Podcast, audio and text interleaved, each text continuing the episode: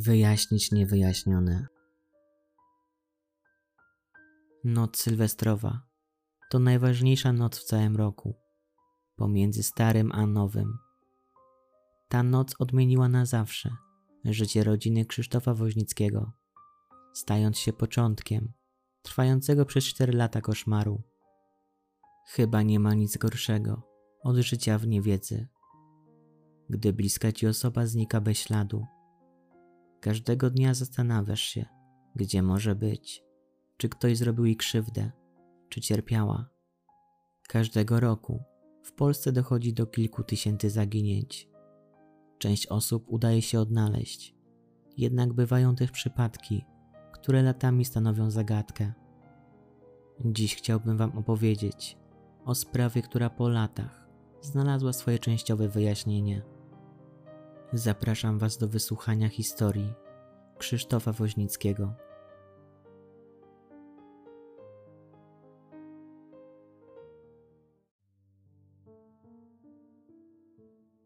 Krzysztof Woźnicki był mieszkańcem Pilawic. Jest to niewielka wieś położona w dzisiejszym województwie mazowieckim. Miał zaledwie 19 lat. Dopiero skończył szkołę zawodową. Niestety, nie mógł znaleźć odpowiedniego zatrudnienia w swoim wyuczonym zawodzie. Dlatego 5 września 1997 roku udało mu się zdobyć posadę w jednym z warszawskich przedsiębiorstw zajmujących się ochroną mienia. Jego stanowisko pracy mieściło się w cukrowni Michału w Lesznie, miasteczku położonym mniej więcej w połowie drogi między Warszawą a Sochaczewem Krzysztof cieszył się tam dobrą opinią wśród współpracowników. Do swoich obowiązków zawsze podchodził z największą starannością. Był odpowiedzialny i sumienny. Praca w cukrowni odbywała się w systemie zmianowym. Jeden dyżur trwał 24 godziny. Do pracy dojeżdżał własnym, czerwonym maluchem. W tych podróżach często towarzyszył mu kolega, mieszkający również w Pilawicach. Ostatni dzień 1997 roku przypadał w środę. Tego dnia Krzysztof rozpoczynał pracę o godzinie 8 rano i zgodnie z harmonogramem miał zakończyć swoją zmianę w noworoczny poranek, już w 1998 roku. Dla młodego człowieka taki dyżur mógł się dłużyć, a szczególnie dyżur wyjątkową noc.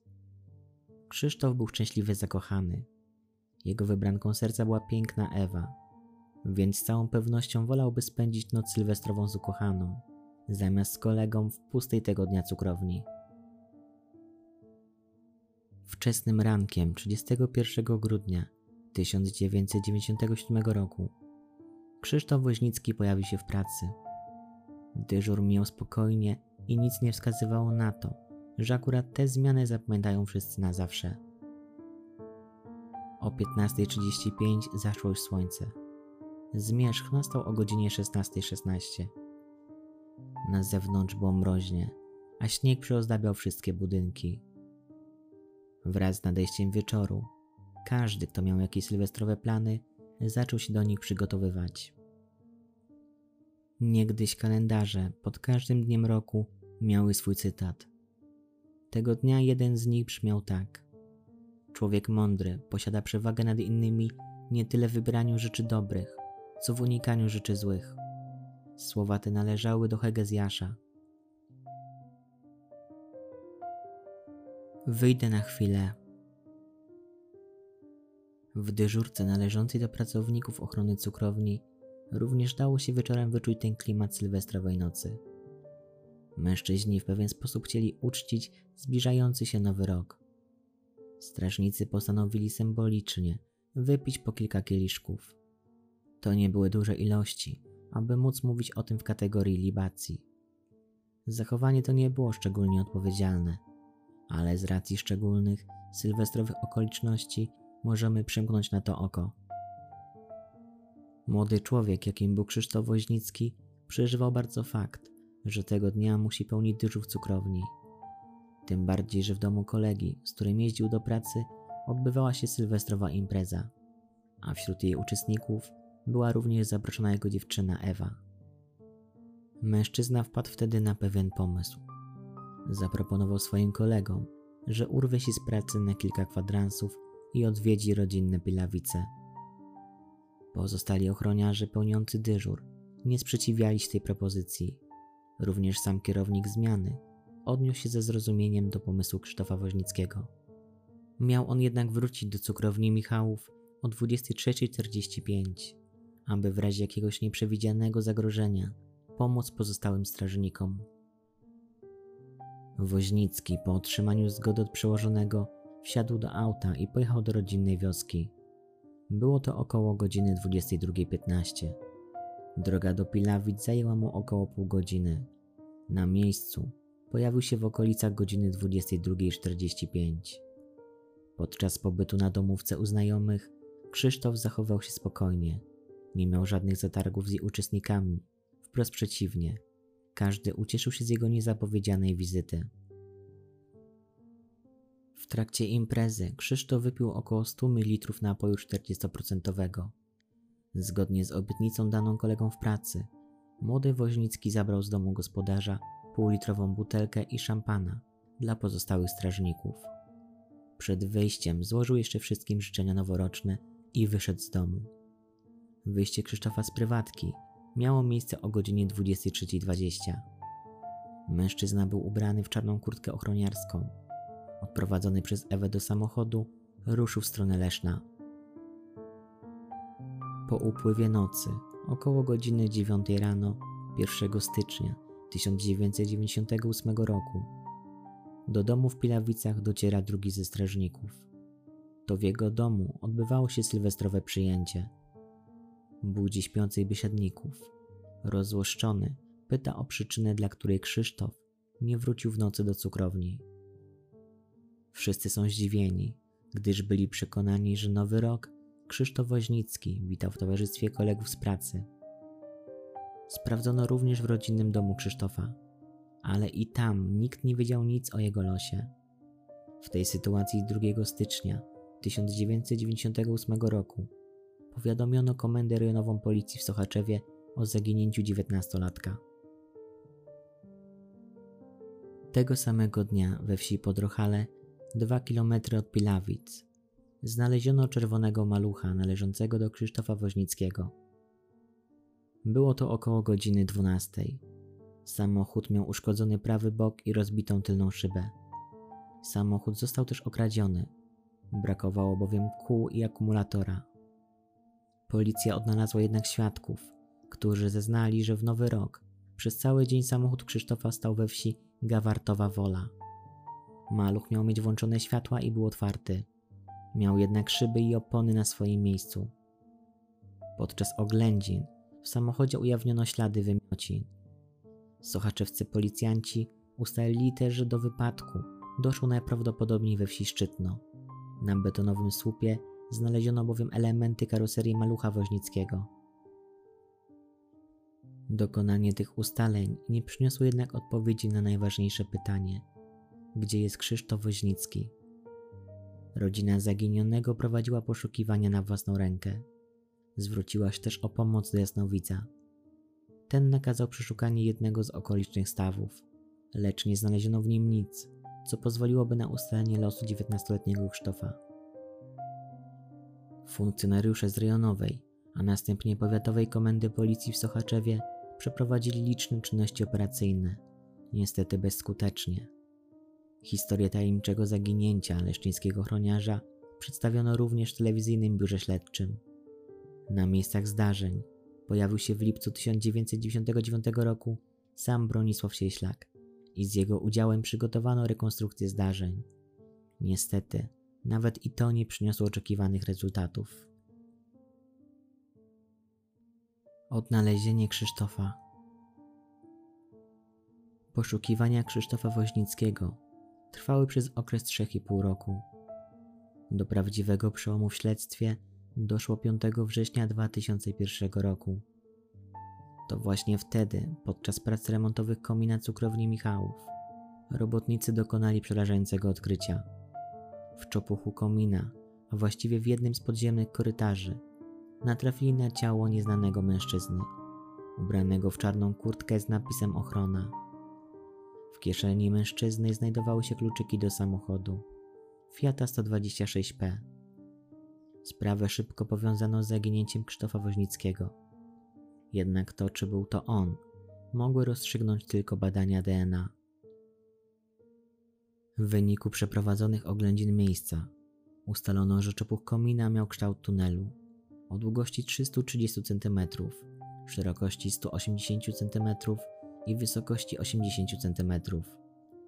Znajdował się pod zamykanym klapą włazem, usytuowanym między halą produkcyjną a kominem.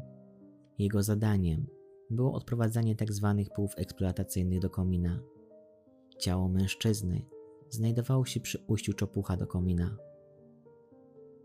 W dniu 7 września 2001 roku przeprowadzono w zakładzie medycyny sądowej czynności mające na celu ustalenie tożsamości mężczyzny.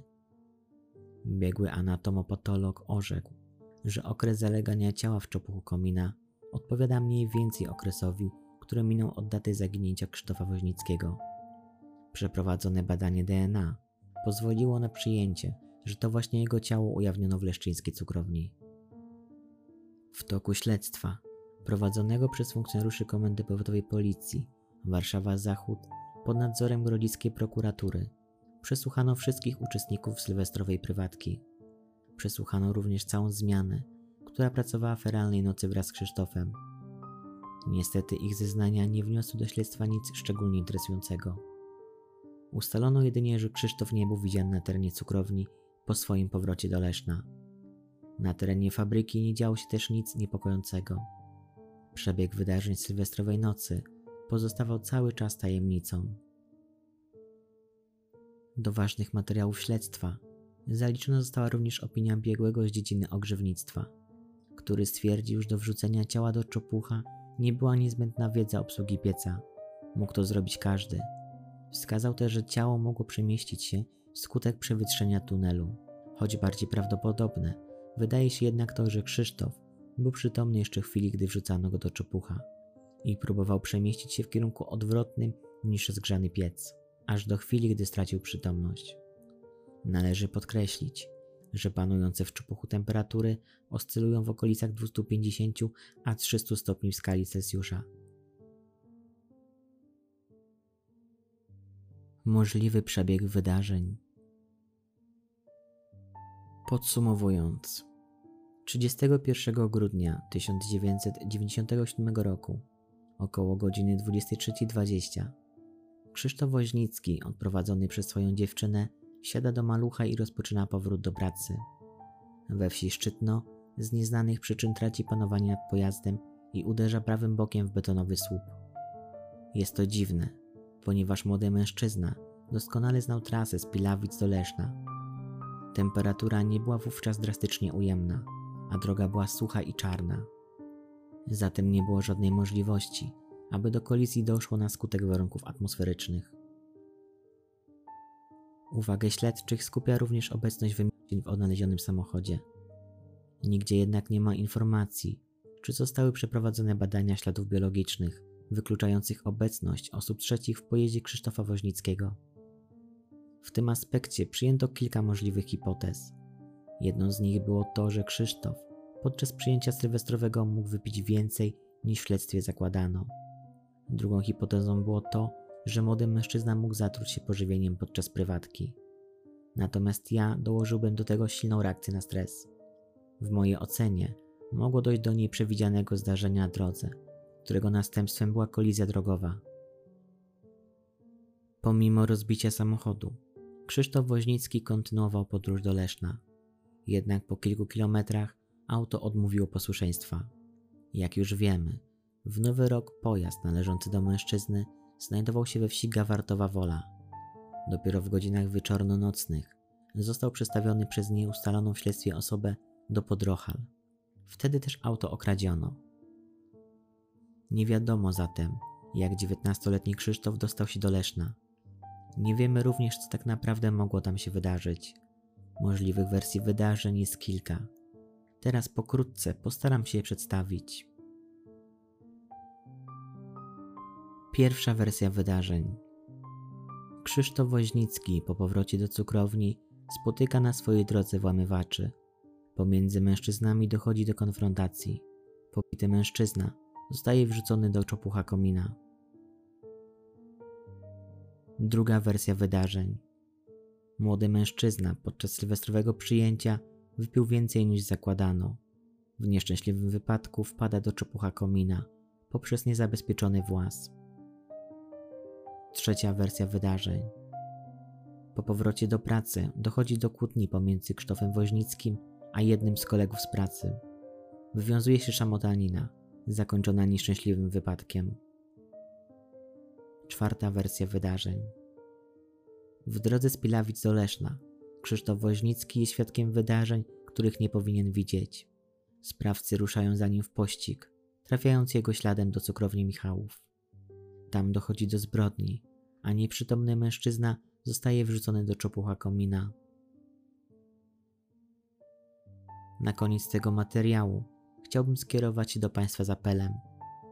Jeśli wiesz coś o wspomnianej sprawie, coś co pozwoliłoby doprowadzić do jej zamknięcia, nie bój się anonimowo skontaktować. Możesz to zrobić pisząc na adres e-mail zamieszczony w opisie lub bezpośrednio pod numerem telefonu 997. Dziękuję za wysłuchanie tego podcastu. Trzymajcie się.